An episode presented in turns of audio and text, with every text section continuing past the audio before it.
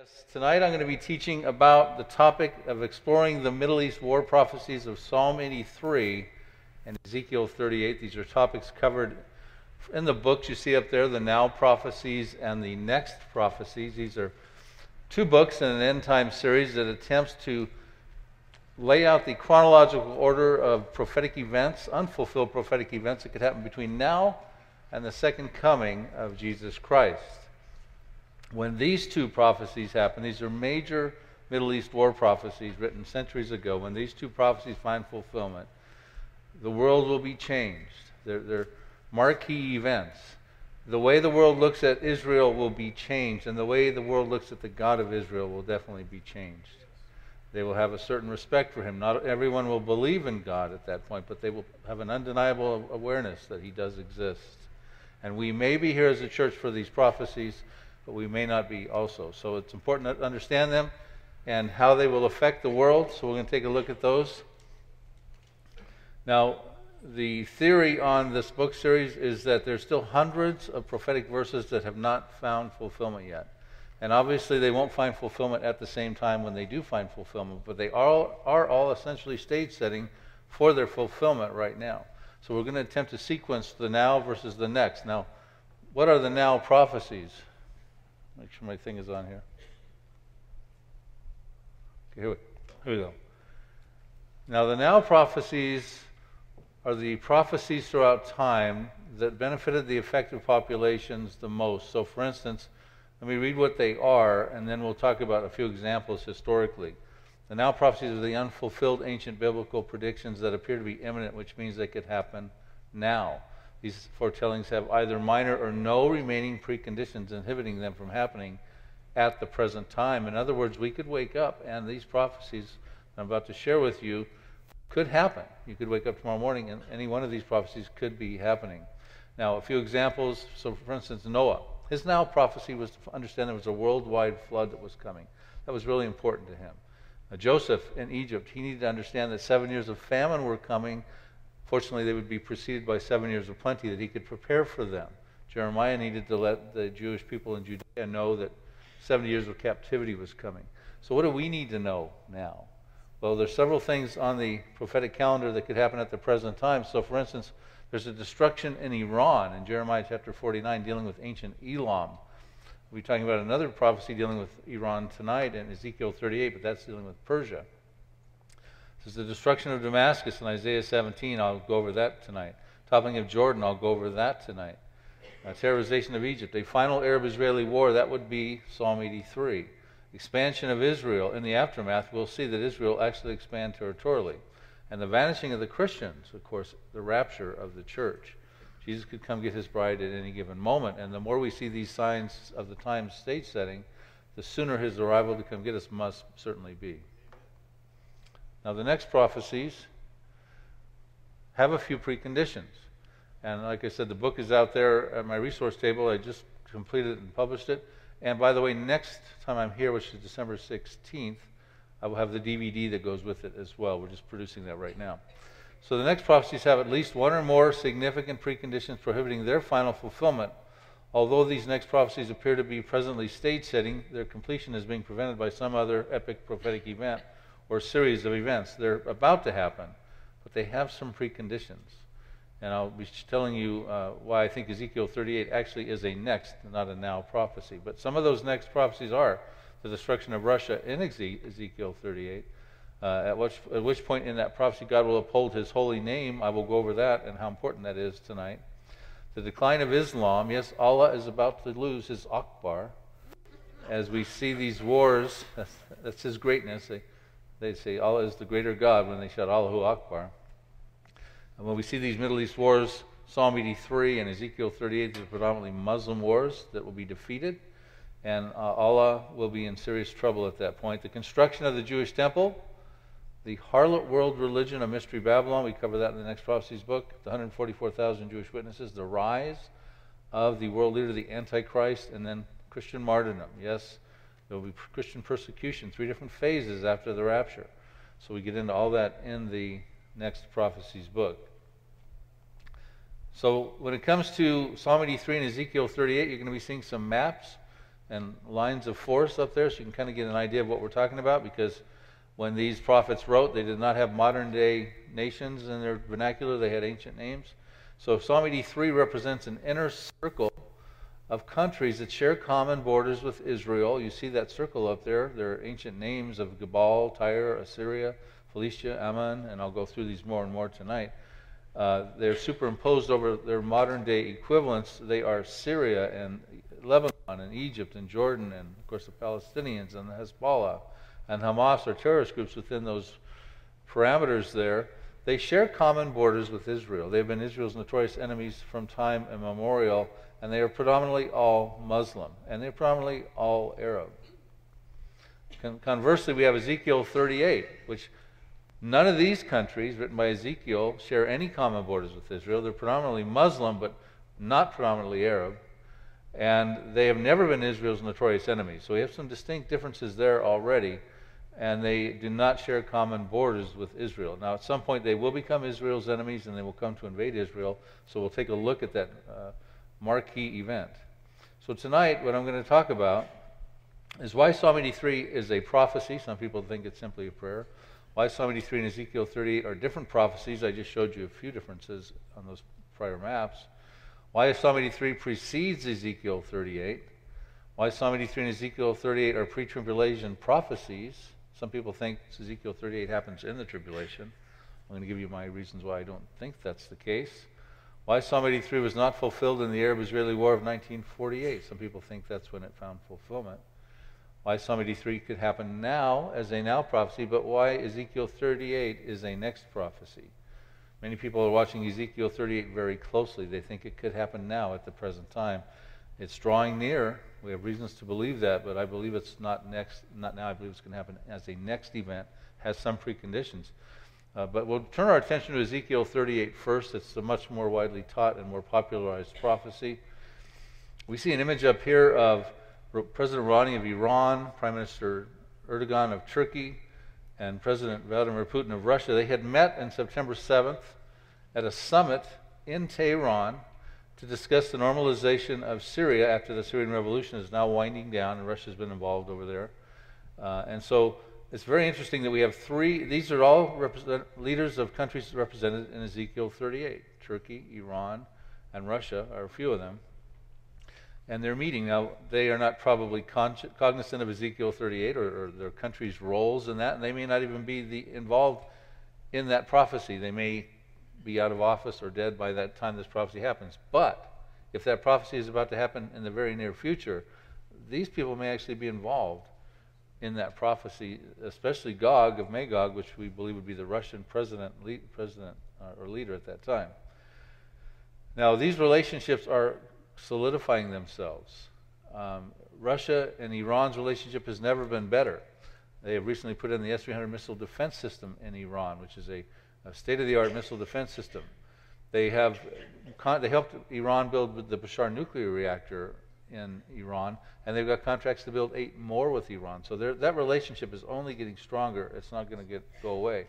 Turkey also has got a contract with Russia to build a nuclear facility by 2023 worth $20 billion, I believe is the price tag on that. And they're going to get the S 400 missile defense system. They're contracting that from Russia. So that relationship is developing as well. Plus, Turkey and Iran don't like Israel, and Iran wants to wipe them off of the map. So we're looking at a scenario that appears to be pointing towards Ezekiel 38, just in, in the national relationships of these key leaders. Now, as we talk about Ezekiel 38, it's important to understand that we need to look at the whole prophecy. There's 52 verses in Ezekiel 38 and 39 and take it very literally. And I'm going to tell you the golden rule of interpretation here, written by David L. Cooper, who was around between 1886 and 1965. And what he said is when the plain sense of Scripture makes common sense, seek no other sense. Therefore, take every word at its primary, ordinary, usual, literal meaning, unless the facts of the immediate context studied in the light of related passages and axiomatic and fundamental truths indicate clearly otherwise. So, what he's saying is when the plain sense of a prophetic scripture makes common sense, then you don't really need to seek any other sense. You don't need to allegorize it, you don't need to spiritualize it. And with it comes to Ezekiel 38 and 39, the details are incredibly uh, clear. And you, you don't have to be a rocket scientist to understand them, and you don't need to allegorize any of Ezekiel 38 and 39. And I think God made it that way because this is the event you're going to see that He's going to make His holy name known to the nations of the world. He wanted it to be clear. Yes, we have to understand some of the old populations that Ezekiel's referring to and some of the technologies he may have been referring to, but we have but we can read the whole entirety literally of the of his prophecies. Now, when it comes to Ezekiel 38, here's another map up there, the general consensus of who the nine member coalition is and their modern day equivalents. We believe there'll be Russia will be involved and some of the breakaway republics of the Soviet Union, the southern steppes of Russia. You've got Turkey, Iran, Ethiopia, Sudan, Somalia, Libya. You might have some North African countries of Algeria, Morocco, and T- Tunisia. So that's that outer ring of countries. Again, they don't share common borders with Israel, but they will come together and invade Israel, and we'll go over the details of that in a moment. So the first six verses of Ezekiel 38 identify the populations by their ancient names of Meshech and Togarmah and Tubal, but this is who we believe their modern day equivalents are most likely on that list up there. Then we get in to find out a little bit more about the prophecy. And we find out the motive of the prophecy. The Russian leader, we're going to call him Gog, he represents a leader commonly taught. And he comes up with an evil plan. And he says, Thus says the Lord God, on that day, in the latter days, this is the latter days prophecy we're told in prior verses, it shall come to pass that evil thoughts will arise in your mind, and you will make an evil plan. And you will say, I will go up against the land of unwalled villages. Now I want you to notice I've highlighted a couple terms here. There's very specific details. He's got an evil plan. He's going to come up against a land of unwalled villages. He will go to a peaceful people that are dwelling safely, all of them dwelling without walls and having neither bars nor gates, and he's alluding to Israel. We find other details that says it'll be Israel he's going to invade. Unwalled villages, peaceful people dwelling safely. The plan goes on to say his motive is to come and take this great plunder and booty, to stretch out your hand against these waste places that are again inhabited, and against a, a people gathered from the nations. And the Jews, of course, fit that model who have acquired livestock and goods, who dwell in the midst of the land of the promised land. So let's just look at those details and see if they exist right now. Because if these details don't exist right now, Ezekiel 38 can't happen right now until these other details fit. So what it says is they're going to be gathered from the nations in the latter years. Who thinks we're living in the latter years?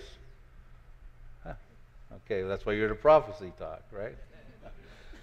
and brought back from the sword, representing persecution, Israel into a land which had long been desolate. And I think we would all agree, I won't ask for a show of hands, that has been going on, folks. That's, and that's a miracle.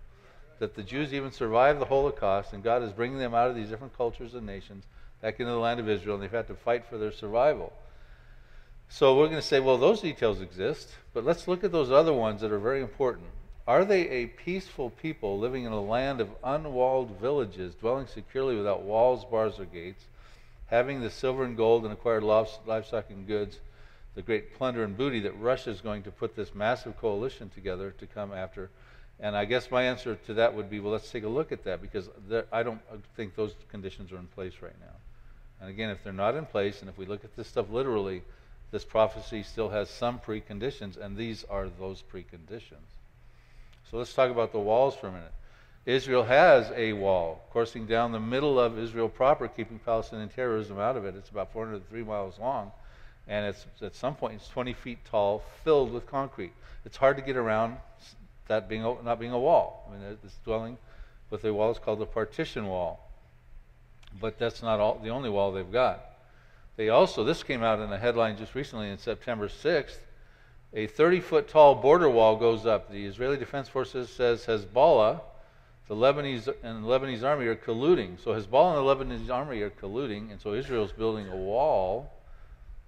Uh, and, and it says in the subcaption in the, the article, it says the Israeli military this week publicly unveiled its 11 kilometer long, 9 meter tall concrete border wall, concrete, along the Lebanese border. The concrete barrier is designed to serve two main functions protect Israeli civilians and soldiers from sniper attacks. You see that big tower up there. And prevent infiltration from Israel by Hezbollah's operatives. So, this is a seven mile long, 29 feet high wall. They began work in early of 2018. This article comes out when they unveil it in September. They've been working on this wall. And what are they trying to do? They're trying to prevent from infiltration. That's why they're building the wall. Okay, not to keep tourists inside of Israel. They're trying to protect Hezbollah from infiltrating into Israel. And you know, folks, when they used to build walls in the Old Testaments and Ezekiel's days, they did that to prevent infiltration. So we have that wall, and that's a northern Lebanon border. But we've even got more. They've been building walls for quite some time. Here's some headlines, not too, re- uh, they're relatively recent. Israel completes a different Lebanon border wall around Metula. This was in 2002. Another wall on the northern border of Israel. Then you have Israel starts, this is in May of this year, Israel starts building a sea barrier to defend against Gaza attacks. They're actually trying to protect out in the waters from Gaza attacks coming in around. The sea barrier sea barrier. They're not a peaceful people dwelling securely with that in mind. Uh, the Palestinian protesters have been. They, there's an article that L.A. Times. They breached the Gaza border fence. Three were killed. See, there's got a fence right there, trying to keep the Palestinians out from the Gaza border as well. Another one is Israel starts a massive fence on the southern border with Jordan. That's on the east of Israel. They're concerned about the Syrian refugees and, and that sort of thing. So they're building walls on pretty much every one of their land bearing borders. So they're not dwelling without walls. I cannot give that a check mark. Are they dwelling securely? Uh, the Hebrew words that Ezekiel uses two times in Ezekiel 38 8 and Ezekiel 38 verse 11 are Yeshav Vatak. And he tells us they'll be brought out of the nations and dwell safely in unwalled villages, a peaceful people who dwell safely or dwell securely. Now, these Hebrew words uh, when you look at their precedent used by Ezekiel several times in his book, are not dealing with land for peace diplomacy. They're dealing with they've won a war, and now they can tear down walls and they can dwell securely and they can be a peaceful people because their enemies have been dealt with militarily. So if they're not dwelling securely now without walls as a peaceful people, when will they? Well, Ezekiel fortunately tells us 10 chapters earlier when that's going to happen and how that's going to happen. And what he tells us is, he says in Ezekiel 28, verses 24 through 26, Thus says the Lord God, when I have gathered the house of Israel from the peoples among whom they are scattered, and we gave check marks on that earlier, and am hallowed in them in the sight of the Gentiles, then they will deliver I will then they will dwell in their own land, which I gave to my servant Jacob, and they will dwell safely, Yeshav Vatak. They will build houses and plant vineyards. Yes, they will dwell securely, Yeshav Vatak. But when? When Donald Trump puts forward a peace plan. No, that's not not what it says. As a matter of fact, he might not be putting that forward if Israel has elections. They're talking about maybe having elections right now, and that Donald Trump's peace would be deferred back further. But th- not to get off the topic. When will they dwell securely? He says, When I execute judgments on those around them who despise them, then they shall know that I am the Lord their God.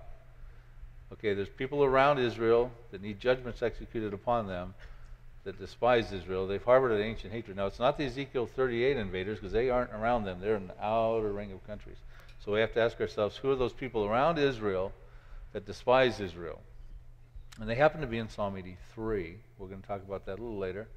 And of course, you've got Lebanon where the Hezbollah are, that inner circle of countries. You've got Syria and Iraq. Now, these countries have gone to war with Israel at various points in time. We'll be going through some of those wars. And uh, they have harbored an ancient hatred against Israel from time immemorial. And judgments apparently need to be executed upon them so that Israel can dwell securely and be a peaceful people and tear down those walls. So we go on further in Ezekiel 38. We'll visit Psalm 83 shortly.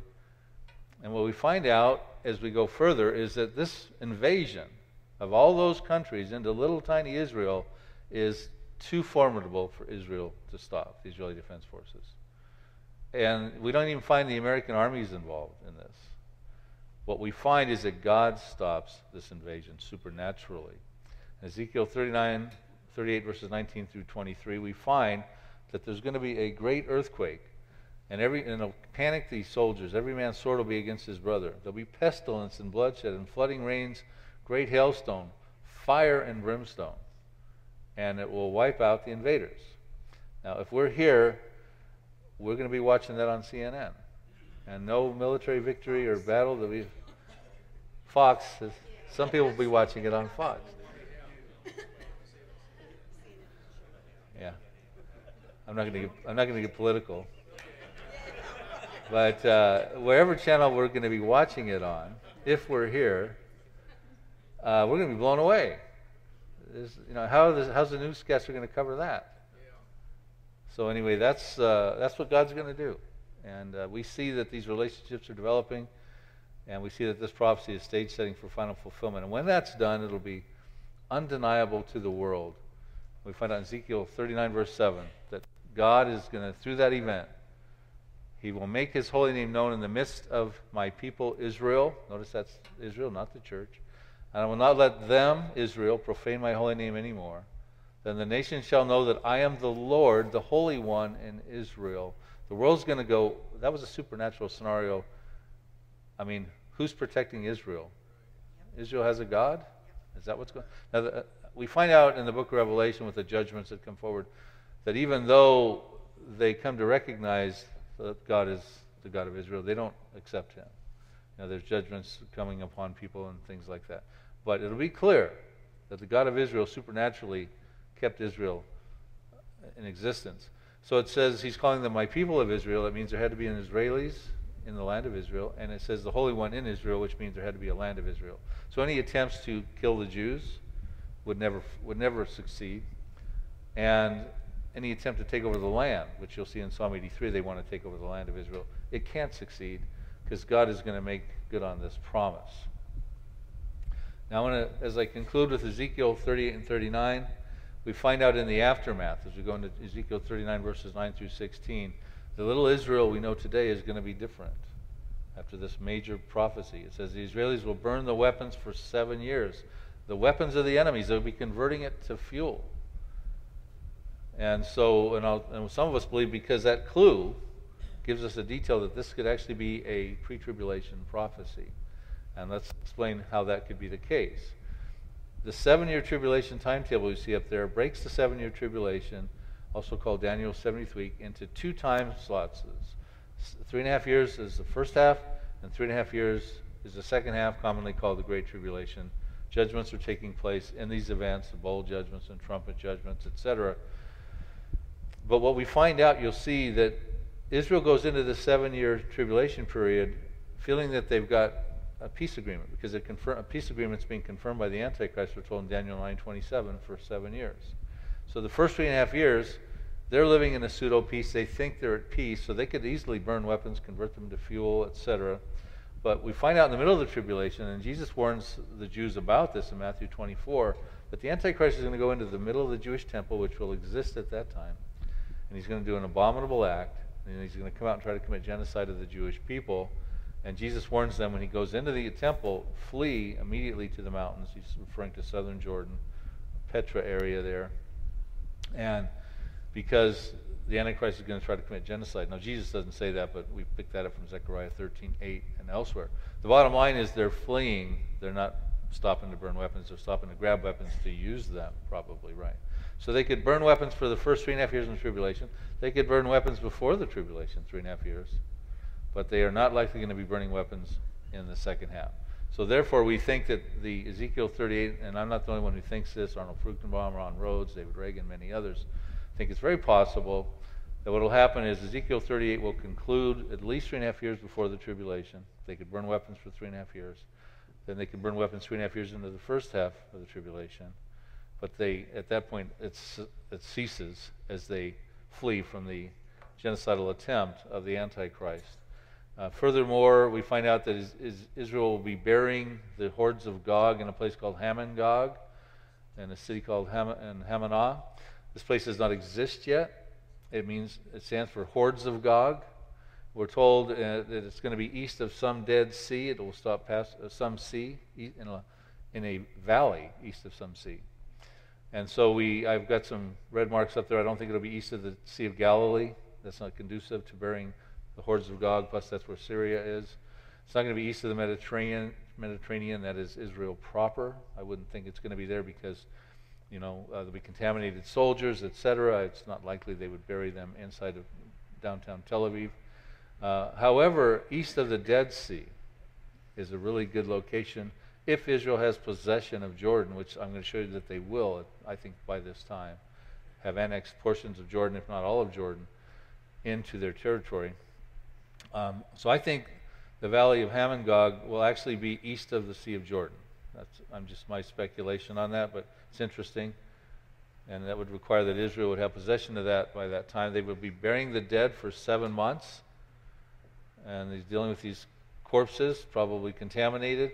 And what happens, the Israel gets world renown from all of the above.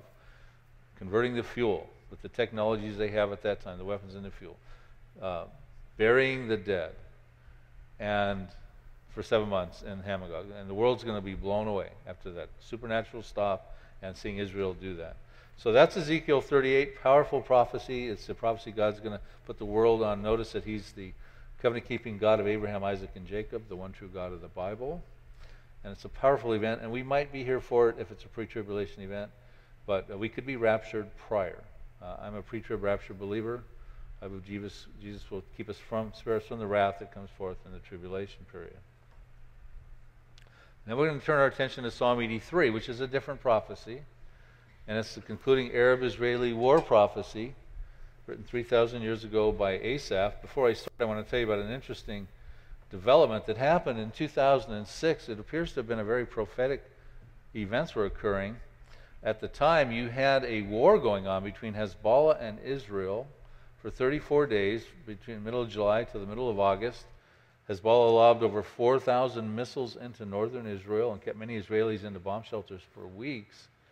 And uh, at the same time that that was going on, in the middle of that time, on July 26th, in Ireland, uh, a excavation was going on, a construction project, and they were dealing, and they were the, excavating this Irish bog soil, very muddy bog soil and they had to stop the project. This was not an archaeological dig with toothbrushes. This was big old bulldozers.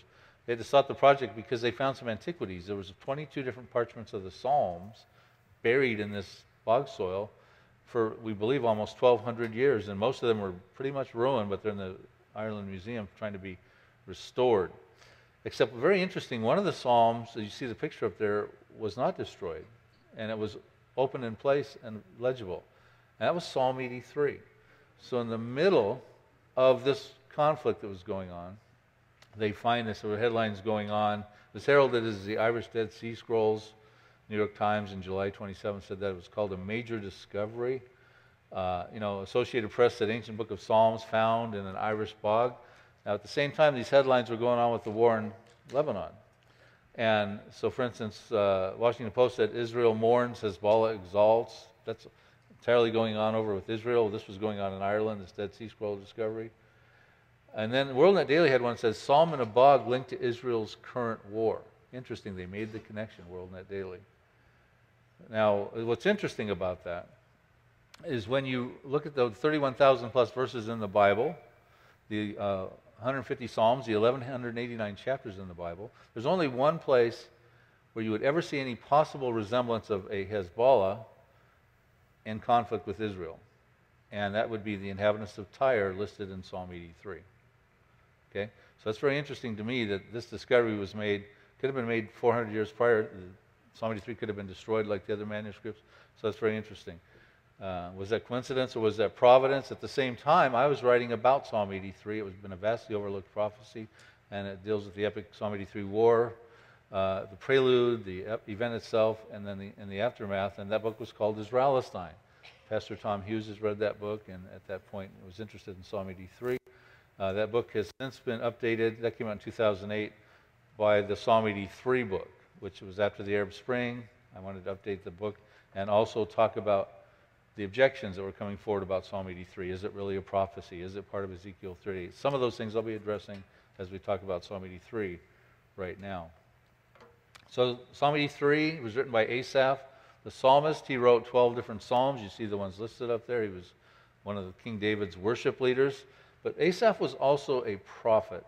We find this out in a couple different verses. Second Chronicles 29:30. Moreover, King Hezekiah and the leaders commanded the Levites to sing praise to the Lord and the words of David and of Asaph, the seer. The Hebrew word is chasah, and it means a prophet. He was a beholder of vision, a prophet. Also, 1 Chronicles 25, another proof text. The sons of Asaph were under the direction of Asaph, who prophesied according to the order of the king. So we have a prophecy from a prophet.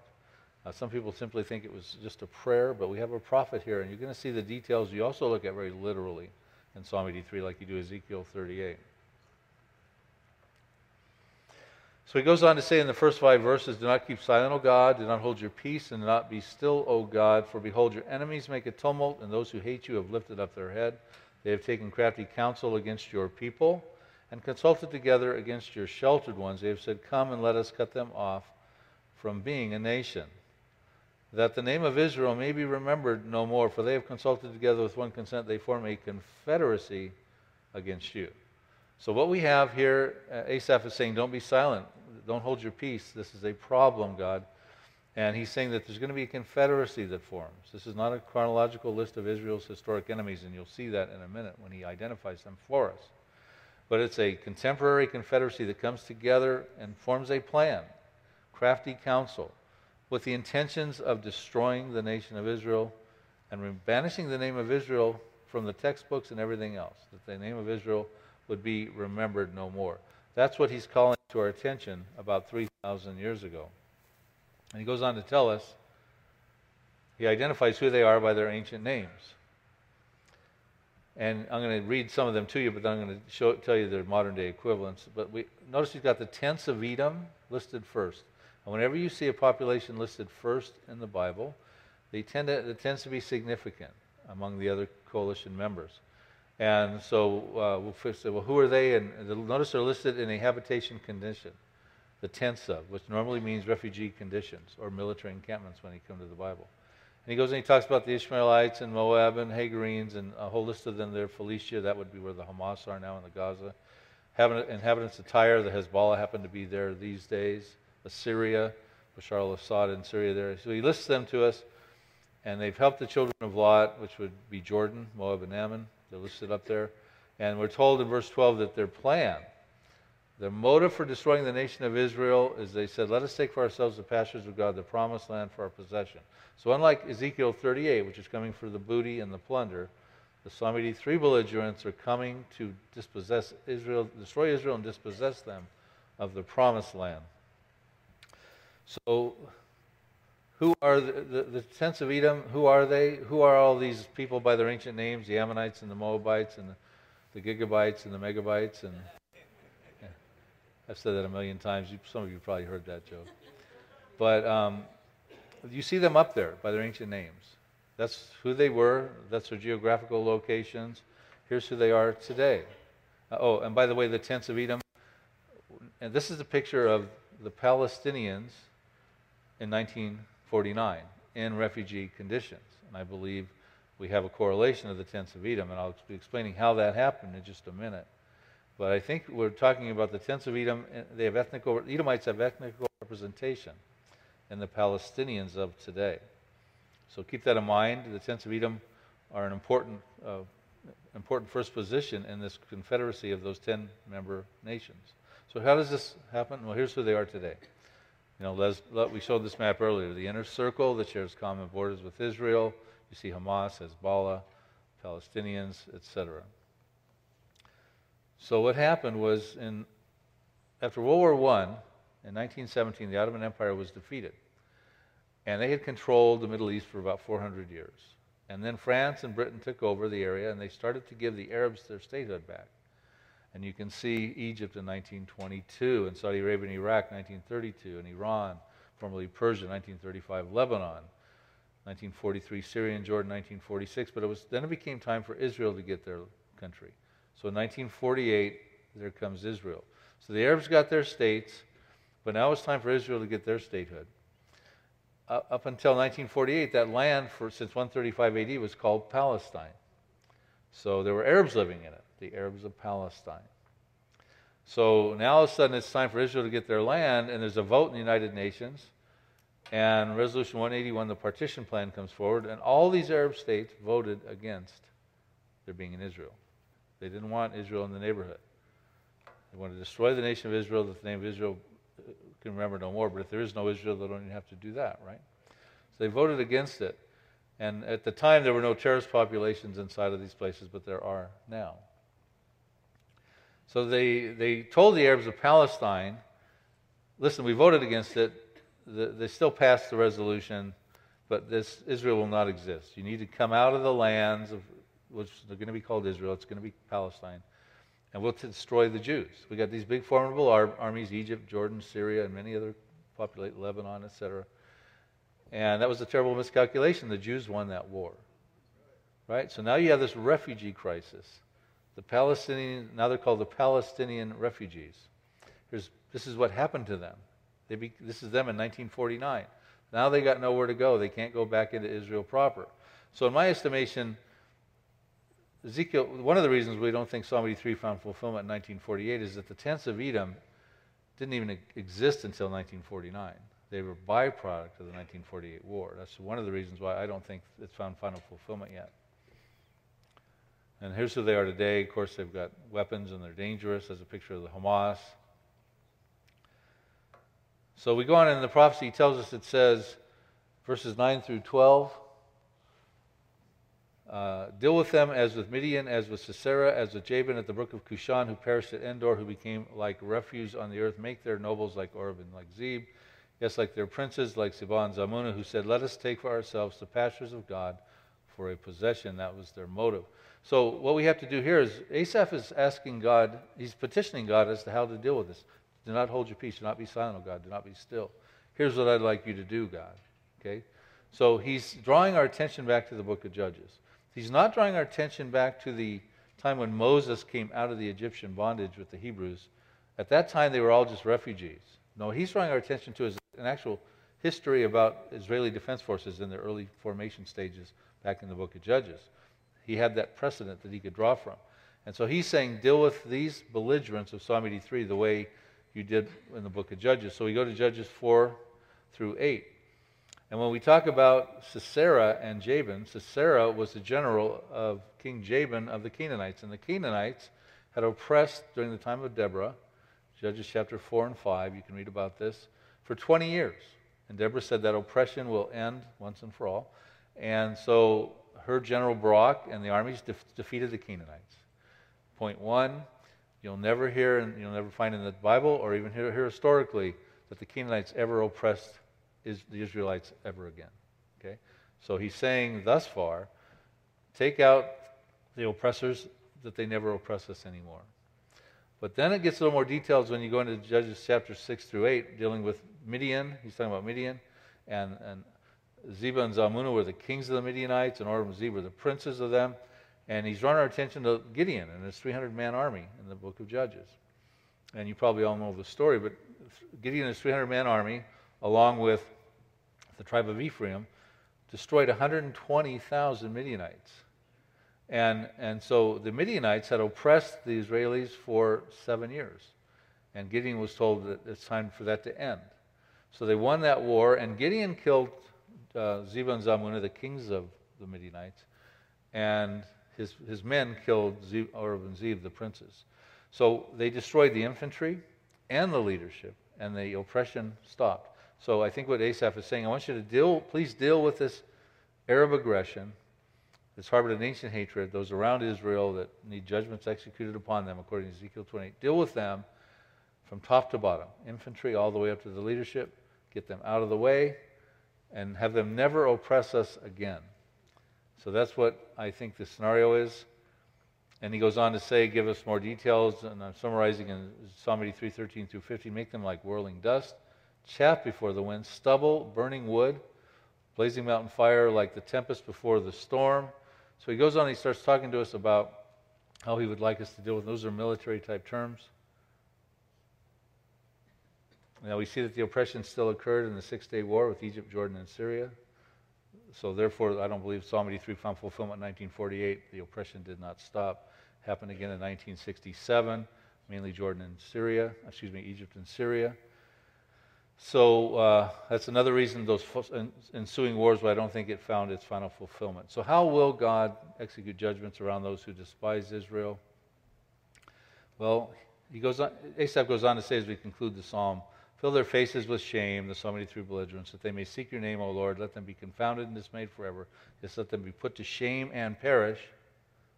No longer oppress them that they may know that you, whose name alone is the Lord, are the Most High over all the earth. And folks, that has not happened yet either. They still worship Allah, not the same God. So, how is this going to work out? Remember, Asaph petitioned God to embolden the Israeli defense forces to take out the enemies, that they no longer oppress them. We find out that Israel's exceedingly Israel's defense forces today actually exist in fulfillment of Bible prophecy. We find this out in Ezekiel 37. Ezekiel has a dry bones vision, and it turns out that it's Israel scattered out in the nations of the world in a very grave condition. It comes at a time when they say, Our bones are dry, our hope is lost, and we ourselves are cut off. And God tells Ezekiel, Prophesy to them. And so he prophesied as he commanded me, and breath came into them, and they lived and they stood upon their feet as an exceedingly great army. Now, that's not how they started when they came into Israel, but right now they're very, very powerful. So uh, basically, you've got the Israeli Defense Forces that came out of that refugee condition in fulfillment of Bible prophecy. Here's a few of the prophecies that we'll be looking at here. The Palestinian prognosis is very grim. It says, The house of Jacob shall be a fire, house of Joseph a flame. That's the Israeli Defense Forces. And the house of Esau, the Palestinians, shall be stubble. Remember, he said, Make them like stubble, like burning chaff.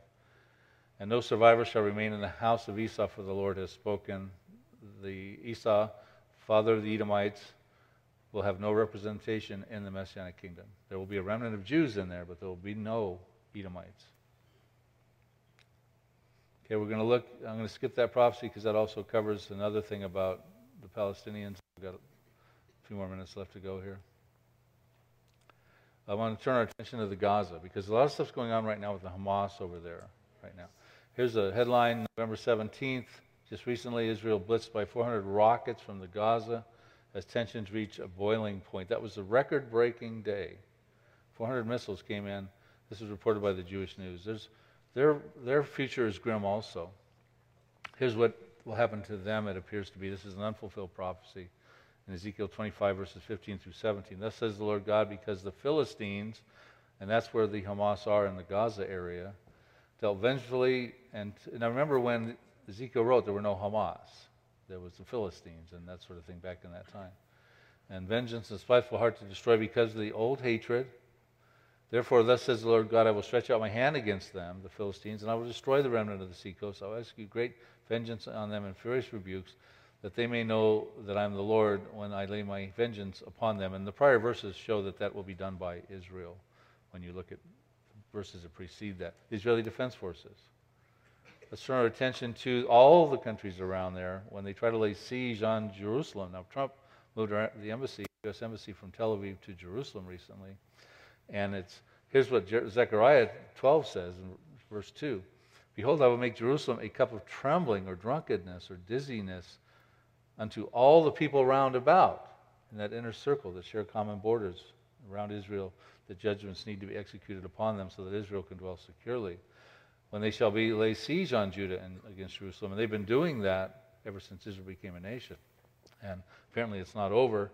And so here's how God will deal with that. According to Zechariah, we go a few verses down further, verse 6. In that day, in that day when Jerusalem will be a cup of trembling or dizziness to the surrounding peoples, here's how God's going to deal with those surrounding peoples.